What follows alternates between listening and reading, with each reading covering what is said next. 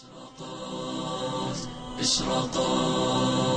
إشراقات جلسات إيمانية ومضات قرآنية. جلسات إيمانية ومضات قرآنية. جلسات إيمانية ومضات قرآنية. جلسات إيمانية ومضات قرآنية.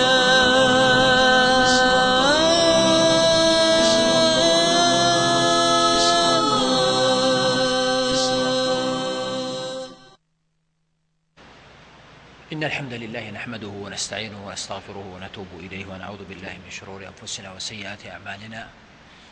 ونصلي ونسلم على خاتم رسله وأفضل أنبياء وخيرته من خلق سيدنا محمد وعلى آله وأصحابه أجمعين. نحن اليوم مع إشراقات قرآنية في سورة الناس. هذه السورة الكريمة هي خاتمة سور القرآن. وقد خطر في بالي وأنا أصلي العشاء الليلة. المقارنة بين هذه السورة التي هي النهاية وبين البداية ما هي بداية القرآن؟ البقرة؟ لا الفاتحة. ففي سورة الفاتحة تجد لب السورة إياك نعبد وإياك نستعين الذي يدل على مهمة العابد وهي العبادة. وأن العبد لا يستطيع تحقيق العبودية إلا بماذا؟ إلا بالاستعانة بالله جل وتعالى ثم تأتي الخاتمة وهي سورة الناس لتلقي مزيدا من الضوء على هذا المعنى وتكشف عن العائق الأكبر في طريق العبودية وهو الوسواس المتعلق بالنفس وسبحان الله في أثناء السورة وآياتها تجد معاني وإشراقات تحسها في نفسك وفي حياتك. لكن دعونا قبل أن نستطرد في المعنى نقف كالمعتاد عند اسم السورة. فهي سورة الناس في غالب المصاحف وكتب التفسير وكتب الحديث أيضا.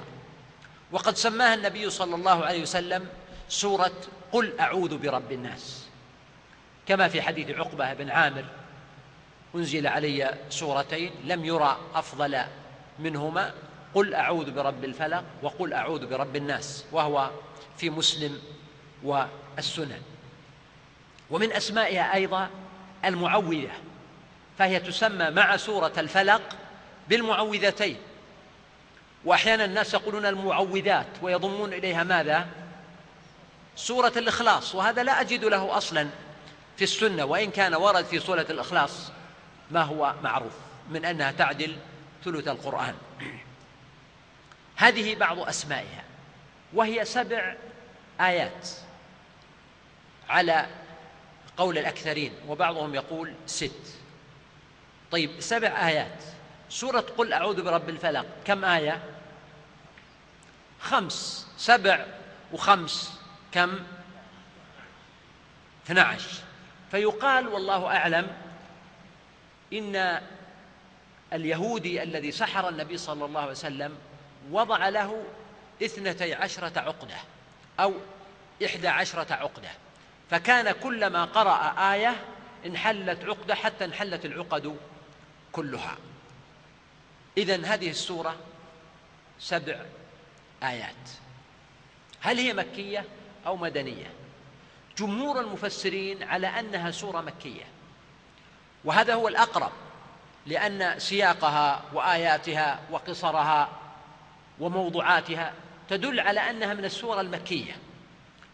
ولكن جاء أنها نزلت بسبب سحر النبي صلى الله عليه وسلم لما سحره لبيد ابن الأعصم في مشط ومشاطة وجف في طلعة ذكر ووضعه في بئر. في المدينة يقال له بئر ذي أروان. فقرأ جبريل على النبي صلى الله عليه وسلم هاتين السورتين فبرئ النبي صلى الله عليه وسلم كأنما نشط من عقال يعني كأنما فك عنه عقاله فبرئ وانطلق. ولا تعارض بين الأمرين فإننا نقول السورة وإن كانت مكية إلا أنها رقية. فنزل بها, بها جبريل ورقى بها النبي صلى الله عليه وسلم وقرأها عليه كما يقرأها كل راق على مريض فيعافى بإذن الله تعالى. وهذا هو الراجح عن ابن عباس أن السورة مكية نزلت بمكة. وعلى قول من يقولون بتكرار نزول السور فلا مانع أن نقول نزلت بمكة ثم نزلت بالمدينة. طيب في سورة الفلق نلاحظ أن الله تعالى لقن النبي صلى الله عليه وسلم الاستعاذة وقال له قل أعوذ برب الفلق. وهنا قال له قل أعوذ برب الناس. قل هنا هي من القرآن من كلام الله تعالى ولا بد. فالنبي صلى الله عليه وسلم أمر أن يقول فقال ولهذا النبي صلى الله عليه وسلم كان يقرأها على الناس ويقول لهم قل أعوذ برب الناس. لماذا؟ لأن هذا الدليل على أنه كلام الله. الله سبحانه وتعالى لا يستعيذ لا يعوذ وإنما يستعاذ به. فهو يلقن النبي صلى الله عليه وسلم أن يقول أعوذ برب الناس. ولهذا النبي صلى الله عليه وسلم استعاذ بالله ولقن الناس ما نزل عليه من القرآن قل أعوذ برب الفلق قل أعوذ برب الناس. فالذي يعوذ هو الرسول صلى الله عليه وسلم وهو الإنسان أنا وأنت.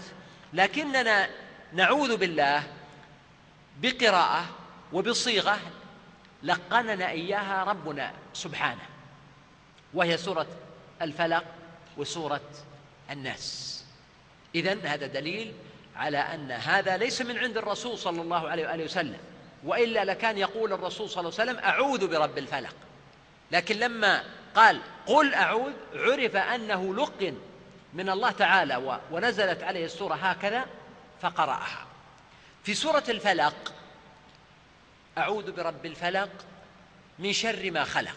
وهذه استعاذه عامة من شر كل ذي شر. ولكن بعد ذلك أتى التنصيص والتخصيص على ثلاثة شرور ومن شر غاسق إذا وقب ومن شر النفاثات في العقد ومن شر حاسد إذا حسد. فاستعاذ برب الفلق استعاذة واحدة من شر كم؟ ثلاثة شرور بينما في هذه السوره الأمر معكوس. استعاذ برب الناس ملك الناس إله الناس وهي ثلاث أسماء أو ثلاث صفات لله سبحانه وتعالى من شر كم؟ من شر واحد وهو الوسواس الخناس. إذن هذا يؤكد على عظمة الموضوع الأمر. فقال قل أعوذ برب الناس.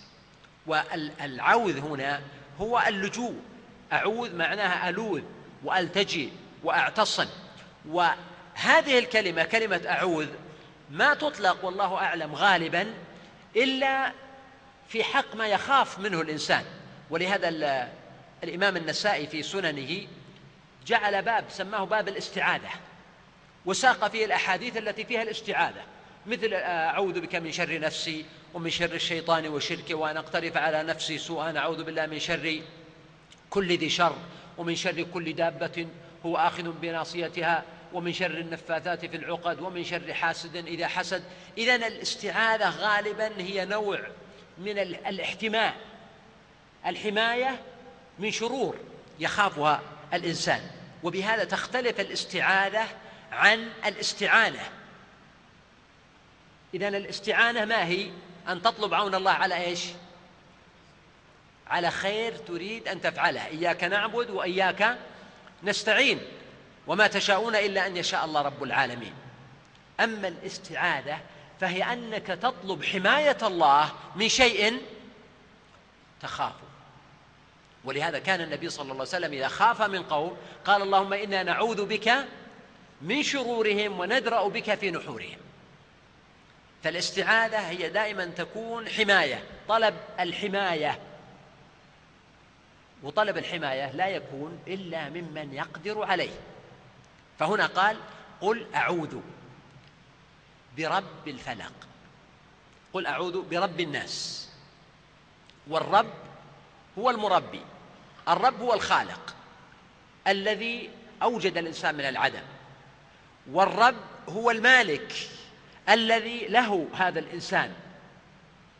والرب هو المدبر المتصرف. المبدي المعيد. فهذا معنى الربوبية. ولهذا في القرآن دائما لما تأتي كلمة الرب الربوبية يقصد بها ما يتعلق بالخلق وما يتلوه. بينما إذا قيل كلمة الإله يقصد بها ماذا؟ يقصد بها إيش؟ العبادة. يقصد بها العبادة. إذا نحن لما نقول رب الناس يعني خالق. الناس مالك الناس المتصرف المدبر الذي يجري القدر وفق ما يريد هذا الرب.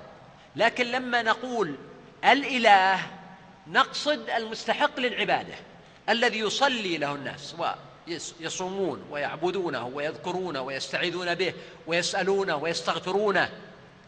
فهذا معنى الإله. هذه الربوبية اذا متعلقة بالخلق. الألوهية متعلقة بإيش؟ بالشرع. متعلقة بالشرع بالدين. يعني بعبادة الله سبحانه وتعالى وطاعته. فقال هنا قل أعوذ برب الناس. ولهذا آه، المرأة التي تزوجها النبي صلى الله عليه وسلم فلقنتها بعض أمهات المؤمنين أنه إذا دخل عليك قولي له أعوذ بالله منك. والمرأة لما دخل عليها النبي صلى الله عليه وسلم قالت له أعوذ بالله منك. فقال لها النبي صلى الله عليه وسلم لقد عذت بمعاذ الحقي بأهلك. عذت بمعاذ. يعني لما تستعيذ برب الناس. نقول على لغتنا العامية وش خليت؟ استعذت بمن بيده كل شيء ونواصي العباد بيده ولا يقع شيء إلا بإذنه ولا يرتفع شيء إلا بإذنه ولا إنس. ولا جن ولا شياطين ولا بشر ولا كبير ولا صغير إلا بإذنه وبخلقه ومشيئته ولو شاء الله لم يحدث. فأنت تستعيذ برب الناس بهذا المعنى. ثم ثنى وقال ملك الناس. والملك هنا من ضمن معنى الربوبية ولكنه خصه لسبب معين كما سوف أوضح. ثم ثلث وقال إله الناس والألوهية معنى مختلف فكأنه قال أعوذ برب الناس الذي خلقهم ورزقهم وقدر لهم ما قدر وأعوذ بالله الذي يعبد ويحمد ويدعى ويذكر ولا يستعاذ إلا به. فما هو السر اذا في إدخال لفظ ملك الناس بين هذه الأشياء؟ السر والله تبارك وتعالى أعلم في هذه الاستعانة. وإدخال كلمة ملك الناس بينهما. اولا أن الناس في الدنيا في الغالب إذا نزلت بهم الملمات يلجؤون ويهربون إلى ملوكهم يستعيذون بهم. فكل أحد إذا ضاق عليه سبيل أو تعوق عنده عمل آه، لجأ إلى الملك كخيار أخير أو الرئيس. وظن أنه يحميه وأن هذا الرئيس أو الملك يكون عنده كل شيء بمعنى أن كل إمكانياته وقدراته وطاقاته وعساكره وجنوده وخدمه وحشمه وأعوانه يكونون حماية لك إذا اعاذك وقبل منك هذه الشكوى. فكان الناس في الجاهلية ولا زالوا يعني يعظمون ملوك الجن. وملوك الشياطين. ولا يزال السحرة اليوم يخدعون الناس بقضية الملوك. أن ملك الجن عندي وخاتم عندي وأنا آمر عليه وهو يفعل ما أشاء وينفذ ما أريد. وكان العرب في الجاهلية يقولون هذا يقولون نعوذ بسيد هذا الوادي من سفهاء قومه ثم يبيتون آمنين. فكان الناس يعتقدون أن الملك وأن الاستعاذة بملك من ملوك الجن أو من ملوك الإنس أنها تكون حماية لهم. ولهذا ناسب أن يذكر الله تعالى هنا ملك الناس ليبين أن على الإنسان أن يستعيذ بالله عز وجل الذي بيده كل شيء وإليه يرجع كل شيء. أيضا من معاني هذا هذه الاستعاذة بملك الناس جل وعز أن الوسوسة أحيانا قد تقع من إنسان واحد. يعني شخص واحد شيطان واحد يوسوس لك. حتى من شياطين الإنس قد يوسوس لك. فكيف إذا كان الشر من شياطين كثيرين؟ فإن الشياطين يوحي بعضهم إلى بعض زخرف القول غرورا. شياطين الإنس يتعاونون وشياطين الجن يتعاونون وهم أيضا على اتصال بعضهم ببعض. وهكذا يبدو أحيانا أن الإنسان كأنه داخل في شبكة أو شرك من الكيد والسحر والتلبيس بكثير من الشهوات أو الشبهات. وما نعرفه اليوم من وسائل الإعلام نموذج. فوسائل الإعلام كثيرا ما تلبس على الناس وغالب ما يلبس فيها هم أولئك الذين نقول فعلا إنهم من ملوك الشر. يعني من يسمون بأباطرة الإعلام. الإعلام مملوك حتى الإعلام العالمي وكالات الأنباء. والقنوات الفضائية والمواقع الإلكترونية في الغالب أنها تدور على مجموعة حفنة من الأباطرة والتجار وملوك الإعلام الذين يحركونه فيؤثرون على الناس في عقولهم بالشهوات بالشبهات التي تجعل الحليم حيرانا وأحيانا المسلم يستمع إلى قناة قد تكون تنصيرية فتلبس عليه بأمر الله وأمر النبي صلى الله عليه وسلم وأمر القرآن وتأتيه بشبهات وأقاويل بمجرد ما يسمعها يكون كأنه أكل سما وتحساه ولم يستطع أن يتقيأه. ويحتاج إلى وقت طويل وجهد جهيد حتى يتخلص من هذه الشبهات التي عرضت له أو من الشهوات التي يغرونه بها أيضا بجميل الصور والألحان والأصوات والإثارة والإغراء والتوظيف لجسد المرأة أو جسد الرجل لأن الإثارة والإغراء للرجل والمرأة على حد سواء. فمن هنا يقع من هؤلاء الأباطرة وملوك الإعلام وملوك التأثير في العالم الشيء الكثير. فالضر والنفع في الدنيا يراه الناس أغلب ما يكون من الملوك. ولهذا ناسب أن يكون في الاستعاذة إشارة إلى ملك الناس جل وعز وأن هؤلاء الملوك سواء كانوا من ملوك المال أو ملوك الإعلام أو كانوا حتى من ملوك الجن نواصيهم بيده جل وعز. وهم في النهاية لا يعدون أن يكونوا من الناس. فهم من جنس الناس ويحق عليهم القانون والنظام والسنة التي تحق على غيرهم. فهم يحتاجون إلى الخلاء ويصيبهم المرض ويصيبهم العجز ويقع لهم الشك ويصيبهم تصيبهم العجز والشيخوخة وتعرض لهم العوارض التي تقع لكل أحد من الناس. فناسب هنا أن يذكر ملك الناس. أيضا الناس كثيرا ما يحذرون كما قلت من ملوك الجن وملوك الشياطين. وكنا نظن أن العصر الحاضر عصر وعي وأن الناس أدركوا وخبروا وتعلموا وتفننوا وتفهموا. فإذا بالأمور أن الإنسان هو الإنسان إذا ضعف إيمانه بالله وضعف يقينه صدرت منه العجائب. فترى أحيانا دكاترة وأكابر وعقلاء وبروفيسورات وقد يكونون في مجال فيزياء أو كيمياء أو أحياء أو طب أو غيرها يعني لديهم تفوق هائل. فإذا أتيت لهم في مجال الشعوذة والسحر والجن والتلبيس والتدليس وجدت أنهم كأضعف الناس. يقع لهم التأثير وتقع في نفوسهم الشبهات والوساوس ويضعفون. ومن هنا فإن عالم الجن والشياطين غيب. وكثيرا ما يخوف الناس به. فالله تعالى علمنا أن نحتمي ونعتصم ونستعين بالله تعالى وهو غيب أيضا. ولكنه حق في مقابلة باطل وصدق في مواجهة كذب وقوة في مقابلة ضعف. أيضا أن مما يمكن أن يقال هنا أنه لما قال قل أعوذ برب الناس كان هذا إشارة إلى صفة الله واسم الله الذي هو لكل أحد فهو رب للناس كلهم جميعا برهم وفاجرهم مؤمنهم وكافرهم سواء من اعترفوا به أو لم يعترفوا فهو ربهم جميعا.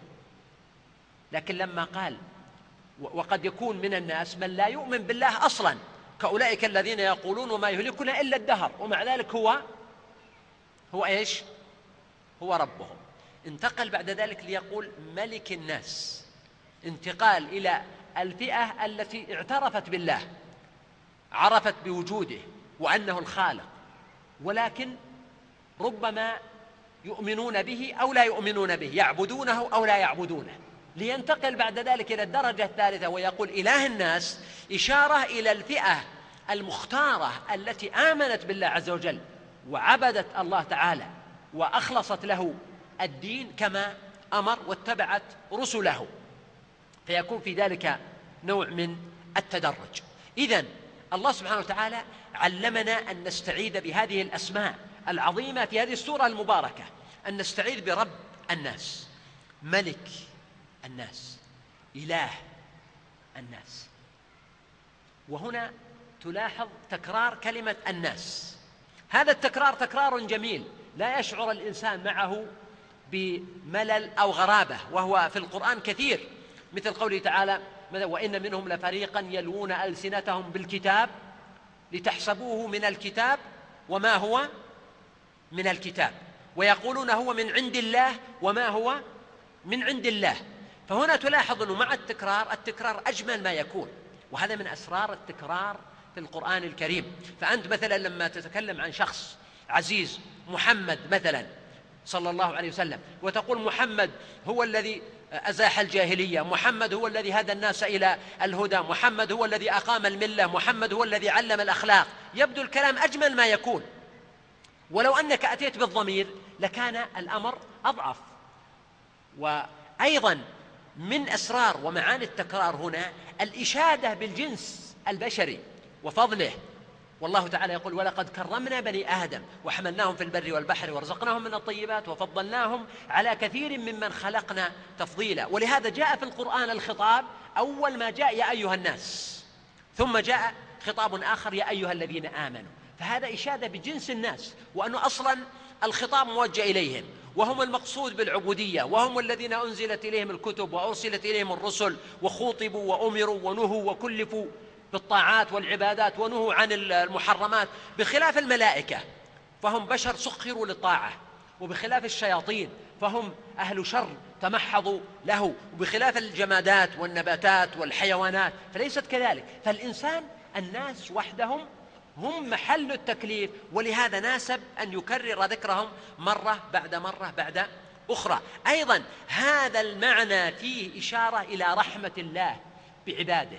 وأن الله تعالى يحب لهم الخير ويكره لهم الشر. وكما قال إن تكفروا فإن الله غني عنكم ولا يرضى لعباده الكفر وإن تشكروا يرضه لكم.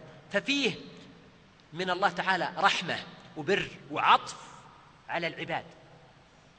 طيب إذا هنا ملك الناس إله الناس استعاذ به قال من شر الوسواس الخناس. وهذا موضع الشاهد في السورة يعني كل ما قبله فهو تمهيد ومقدمة. والمقصد هنا الاستعاذة من شر الوسواس الخناس. وما بعده هو تأكيد له أيضا. فهذه الآية من شر الوسواس الخناس كأنها واسطة العقد في السورة. وهي أيضا تقع في المنتصف ولا لا؟ قبلها قل أعوذ برب الناس. ملك الناس إله الناس. قبلها كم آية؟ ثلاث آيات. وبعدها كم؟ ثلاث آيات أيضا وهي في الوسط. فهي واسطة العقد من حيث العدد وهي أيضا واسطة العقد من حيث المعنى. والمقصود من شر الوسواس الخناس. سبحان الله. قبل ما ندخل في الوسواس ما هو؟ دعني أشير لك إلى المعنى الذي ذكرته قبل قليل وهو علاقة هذه السورة بسورة الفاتحة. وهي أيضا سبع آيات ولقد آتيناك سبعا من المثاني والقرآن العظيم. فسورة الفاتحة فيها الاستعانة. إياك نعبد وإياك نستعين وهو طلب العون على فعل الطاعة. وسورة الناس فيها الاستعاذة من شر الوسواس الخناس وهو طلب الحماية من المعصية ومن الشيطان الذي يحول بين الإنسان وبين الطاعة ويعوقه. والإنسان لا يمكن أن يقوم بعمل إلا بالاثنين معا أن يكون عنده رغبة وإرادة على فعل الشيء. ولهذا يقول العلماء أول المعاني في النفس الخاطرة يخطر في بالك أن تفعل شيء خير أو شر ثم يتطور هذا الخاطر إلى هم ثم إلى عزيمة ثم إلى إرادة ثم إلى نية ثم إلى فعل. سواء كان طاعة كالصلاة مثلا أو الإحسان أو البر أو العلم أو كان معصية. تقع فيها هذه التسلسلات. فهنا لما قال الله سبحانه وتعالى من شر الوسواس الخناس كان ذلك إشارة إلى أن مقصد السورة هو تحقيق الاستعاذة والحماية بحيث أن الإنسان يوجد عنده إرادة على فعل الشيء ولا يوجد عائق يحول بينه وبين الفعل. سبحان الله النفس الإنسانية يا أخواني عالم مجهول وعالم غريب جدا. يعني أحيانا قد تجد إنسان قوي البنية في وزن فيل بطوله وعرضه وقوته وقد يكون عنده ألوان من التدريب والجودو والكاراتيه والتايكوندو وما أدري إيش الأشياء هذه كلها موجودة عنده. ومع ذلك هذا الإنسان ربما لو أردت منه أحيانا أنه يحمل الكاس قال لك ما أستطيع. لماذا؟ قال والله مهدود حيلي. صح. منهد. فإذا أردت منه شيء يتعلق بالنفس كان الأمر أصعب. مثل لو قلت له قم تكلم أمام الناس أو اخطب أو صلي بالناس قال لك مستحيل. ليس عنده قدرة ليس عنده إرادة ليس عنده استطاعة. وقد يأتي الإنسان أحيانا وهو مستعد ومتهيئ للشيء محاضرة أو خطبة أو درس أو كلمة. قد يكون يعني شخصا عظيما ملكا أو رئيسا أو مدير شركة أو أو أو شيء عظيم جدا. ومع ذلك هو متهيئ بكافة الوسائل. ثم يعرض له أثناء الطريق شيء تافه جدا يجعل هذا البناء كله ينهار. وذلك يتكلمون أحيانا عن بعض الخلفاء الذين وقفوا ليتكلموا فأرتج عليهم. مثل واحد آه، يروى عن عثمان أنه لما صعد المنبر للخلافة وأراد أن يخطب ضاع الكلام من عنده. فقال إنكم إلى إمام قوال أحسن أحوج منكم إلى إمام فعال واستغفر ونزل. وآخر قام ليخطب ويعظ الناس وارتجى ارتجى عليه وارتبك في الكلام. فقال لهم إن الله تعالى عذب قوم صالح بناقة لا تساوي درهمين. ولذلك ضحك الناس منه وسموه مقوم ناقة صالح. يعني إيش دراك انها ما تساوي إلا درهمين يعني؟ الله تعالى أعلم. هي عند الله يعني آه، أمر آه، أمر العبادة عظيم وأمر الطاعة والامتثال.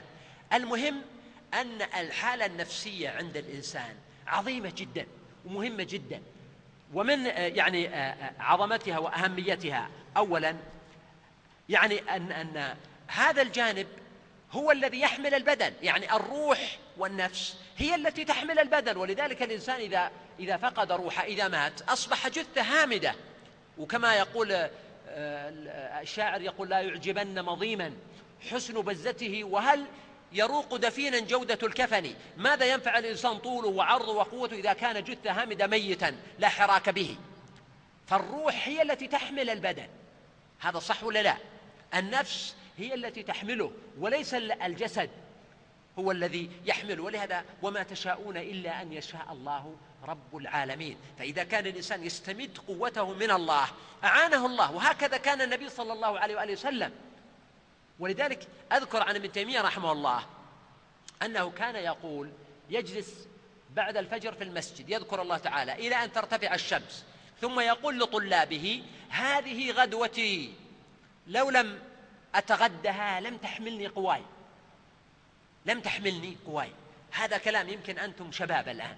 الواحد يظن أن بشبابه وقوته وحيويته واندفاعه أنه يحصل على شيء كثير. أقول لا قد يكون شابا قوي البنية ولكنه معوق.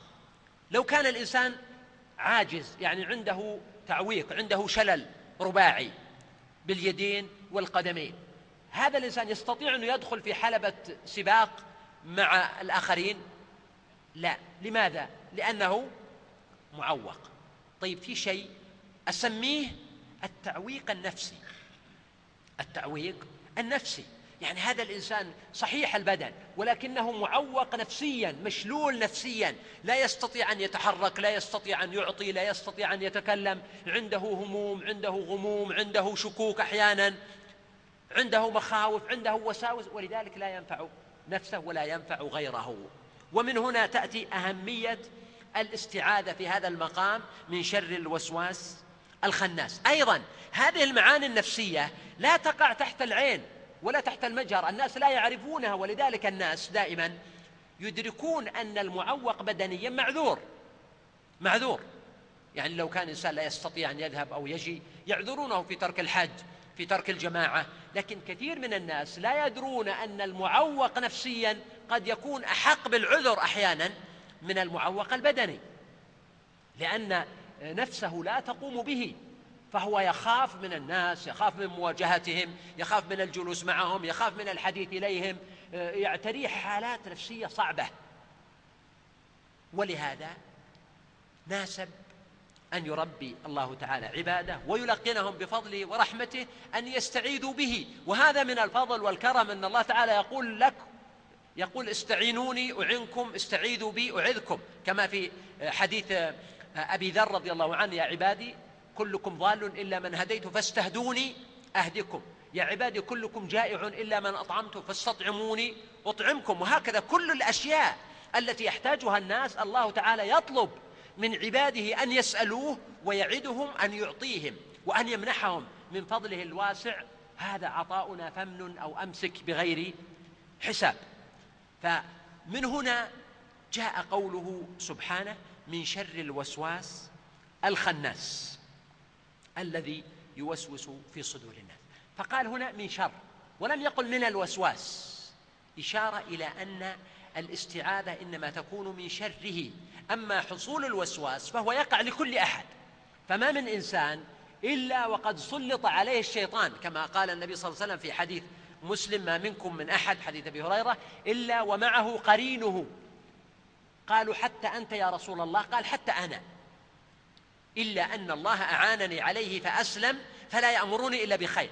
إذا قضية حصول الوسواس أمر يعرض لكل أحد.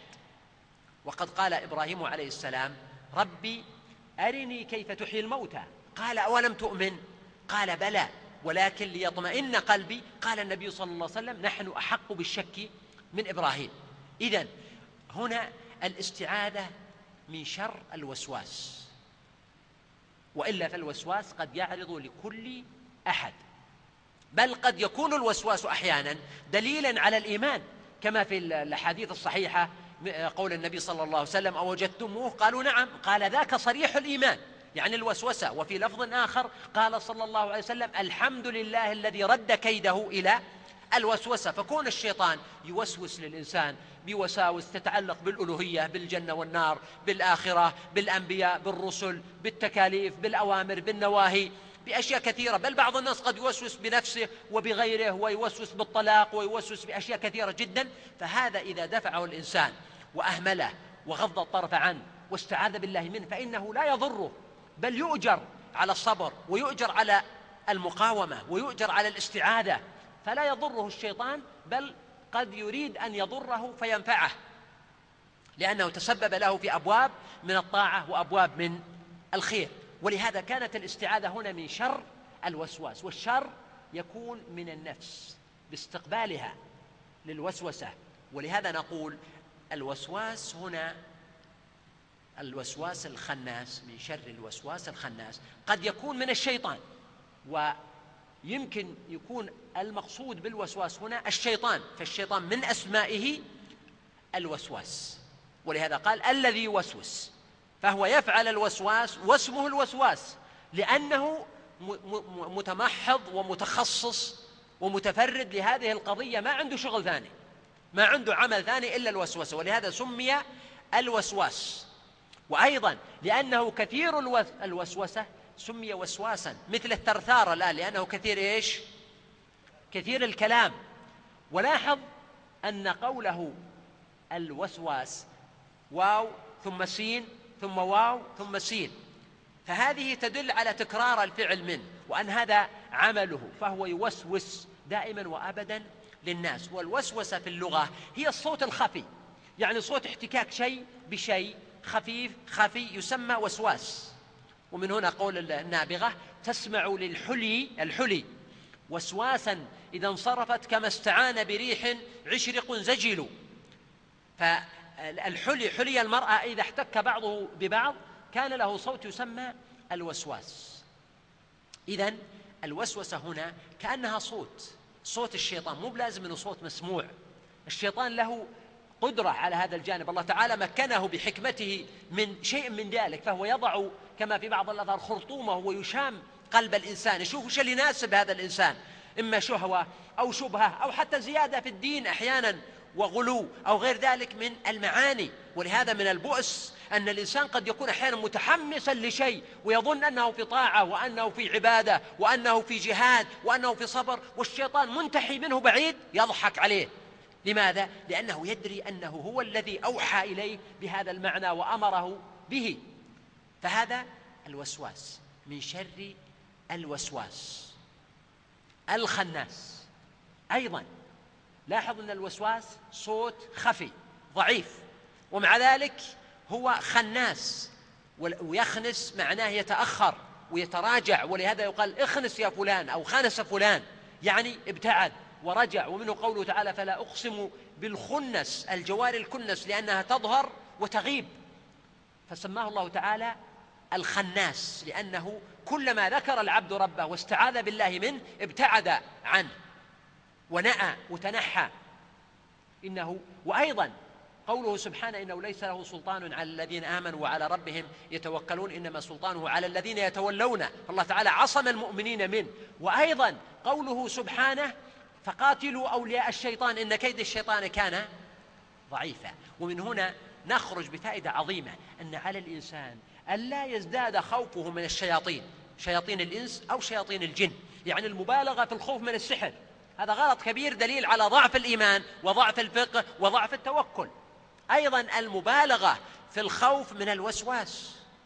المبالغة في الخوف من شياطين الإنس. تجد بعض الناس إذا تكلم صور لك العالم كأنه لعبة اليهود ولعبة إسرائيل وسيطرة عالمية وكونية ولا يقع شيء ولا يتحرك شيء ولا يت... يعني سواء في الإعلام أو في الاقتصاد أو في السياسة أو في المجتمع إلا ووراءه أيدي خفية تلعب. هذا نوع من تضخيم دور الشياطين. ينبغي أن يستعيذ منه المؤمن الذي عرف أن هذا الشيطان وسواس ضعيف وخناس يهرب إذا ذكر الله وهو أيضا عاجز وكيده ضعيف. ولهذا في الحديث الذي رواه أحمد وسنده صحيح يقول النبي صلى الله عليه وسلم إذا عثر أحدكم سقط فلا يقل تعس الشيطان فإنه يعظم حتى يكون كالقصر العظيم ويقول بقوة صرعته. لكن إذا قال بسم الله تصاغر حتى يكون كالعصفور. أحيانا نسمع كلام عن السحرة وكأنهم يديرون الكون. أحيانا نسمع كلام عن اليهود وكأنهم يديرون الكون. أحيانا نسمع كلام عن الليبراليين والعلمانيين وكأنهم يديرون الكون. وكأن حتى يعني مرة واحد تكلم عن بعض الخبثاء وقال يفعلون ويفعلون. فقال له إنسان يا أخي لا تضخم لا تبالغ. قال لا يا أخي لا أبالغ هذا هو الصحيح وهؤلاء معهم الشيطان يا أخي. قال له طيب وأنت والمؤمنون معهم الله الرحمن جل وعز. فكيف يقارن هؤلاء؟ بهؤلاء. وهذا لا يعني الغفلة أو التقليل لكن يعني وضع الأشياء في نصابها من شر الوسواس الخناس. يخنس ويهرب ويختفي. ثم قال سبحانه في صفته الذي يوسوس في صدور الناس. يوسوس هذا عمله هذا شأنه فعل مضارع دائما كلما غفلوا. ولم يقل في قلوب الناس وإنما قال في صدورهم. وهذا نوع من الإضعاف أيضا لأنه لو كان في قلوبهم كانت المشكلة أعظم. لأنه في القلب والقلب مسكنه وبيته لا هو يوسوس في الصدور والصدور هي أوعية القلوب. إذا هو يحيط بالقلوب ويقترب منها ولا يدخلها خصوصا إذا ذكر الله تعالى أصبح القلب مثل البيت البيت الذي تقرأ في سورة البقرة لا يدخله الشيطان صح ولا لا؟ كذلك القلب المعمور بذكر الله والإيمان بالله لا يدخله الشيطان ولكنه يدور حوله يطيف به ويحاوله. والصدور كما قال الله ولكن فإن لا تعمل الأبصار ولكن تعمى القلوب التي في الصدور.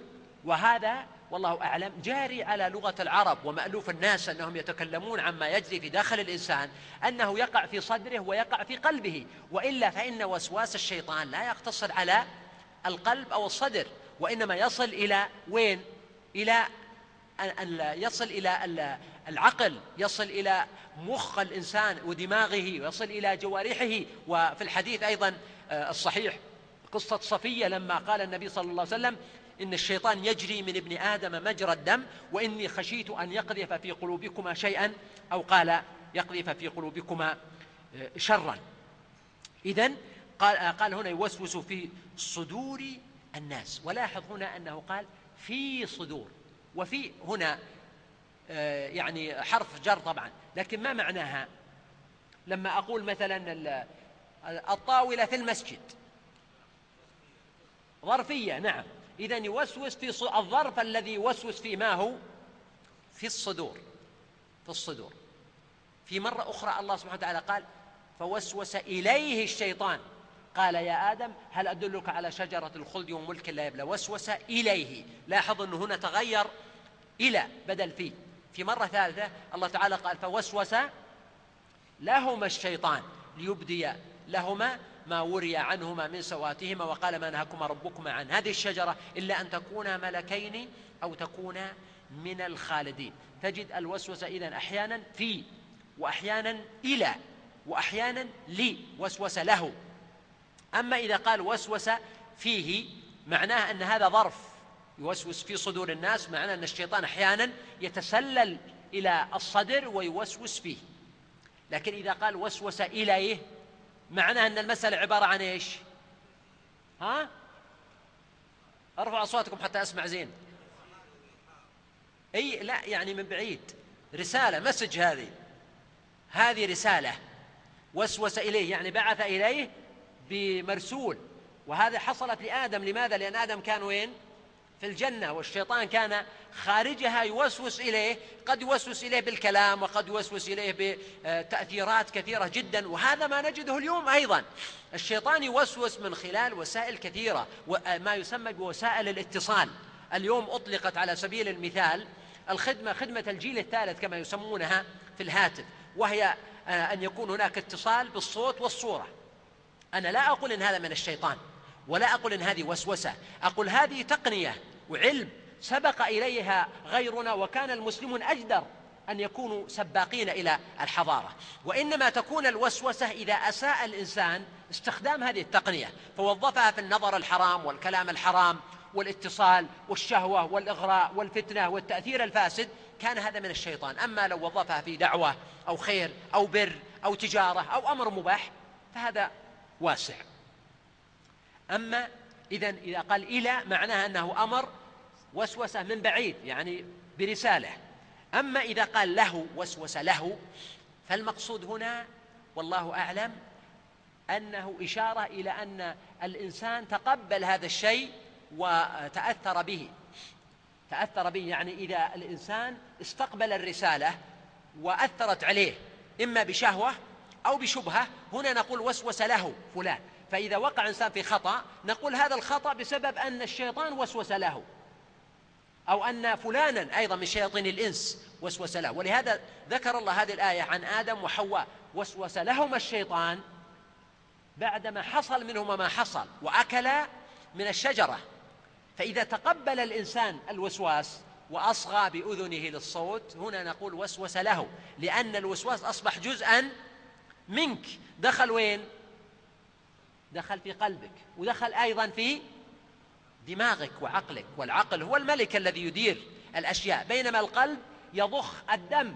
ولهذا يجري الشيطان من ابن آدم مجرى الدم. يعني قد يتسلل مع الدم لأن الوسواس مرتبط بالحياة مرتبط بالقوة مرتبط بالحيوية. كلما كان الإنسان أكثر حيوية كان أكثر تأثرا به وإذا ضعف الإنسان ضعف التأثير. ولهذا الصوم يضعف من كيد الشيطان. وأيضا إذا كبر سن الإنسان بدأ يعي بدأ يستيقظ بدأ يتوب بدأ يستعد للدار الآخرة وللقبر وما آه، بعده. إذا قال هنا يوسوس في صدور الناس. الناس في صدور الناس. قد يكون المقصود الناس يعني البشر بني آدم الإنسان الأناسي ولهذا قال من الجنة والناس. والواقع أن الآية الأخيرة فيها شيء من الإشكال. لأنه قال يوسوس في صدور الناس من الجنة والناس. فالناس هنا كأن الله تعالى قسمهم إلى قسمين. القسم الأول من؟ الجنة وهم الجن. والقسم الثاني الناس وهم الإنس فكأنه قال الذي يوسوس في صدور الناس من الجن و والإنس. هذا هو المعنى الأول وعليه كثير من المفسرين أن معنى السورة هكذا الاستعاذة من شر الوسواس الخناس الذي يوسوس في صدور الناس من الجن والإنس. فيوسوس في صدور الجن ويوسوس أيضا في صدور الإنس. على هذا المعنى. ويكون المعنى أن الشيطان يتسلط على الذين ينسون ذكر الله. استحوذ عليهم الشيطان فأنساهم ذكر الله. إنه ليس له سلطان على الذين آمنوا وعلى ربهم يتوكلون إنما سلطانه على الذين يتولونه والذين هم به مشركون. إذا نقول إن المعنى هنا الذي يوسوس في صدور كل من ينسى ذكر الله من الجن ومن الإنس. وبذلك لا يكون في الآية تكرار مع ما قبلها ولا مع ما بعدها ولا إشكال وإنما يكون الأمر فيه جمال. فالناس هنا كما يقول أهل البلاغة فيه جناس تام يعني تطابق تام في اللفظ بين الناس الذين هم البشر وبين الناس اللي هو الشخص الذي ينسى الناسي. وهذا آه، كما قلت يعني معنى فيه آه، آه، لطف. الذي يوسوس في صدور الناس من الجنة والناس يعني من الجن والإنس. ولعل من الشيء العظيم أن يختم الله تعالى كتابه الكريم بهذه السورة التي فيها إشادة بالإنسان بالناس. ودعوة لهم إلى أن يستعيذوا بربهم وأن يحتموا به من شر شياطين الجن والإنس وتكميل لما في سورة الفاتحة من عبادة الله والاستعانة به فالعبادة تتحقق بأمرين بالاستعانة بالله وبالاستعاذة من شر. الشياطين الذين يضعون معوقات بين الإنسان وبين عبادة ربه جل وتعالى. هذا والله تعالى أعلم وصلى الله وسلم على نبينا محمد وآله وصحبه أجمعين. إشراقات إشراقات جلسات إيمانية ومضات قرآنية. جلسات إيمانية ومضات قرآنية. جلسات إيمانية ومضات قرآنية. جلسات إيمانية ومضات قرآنية.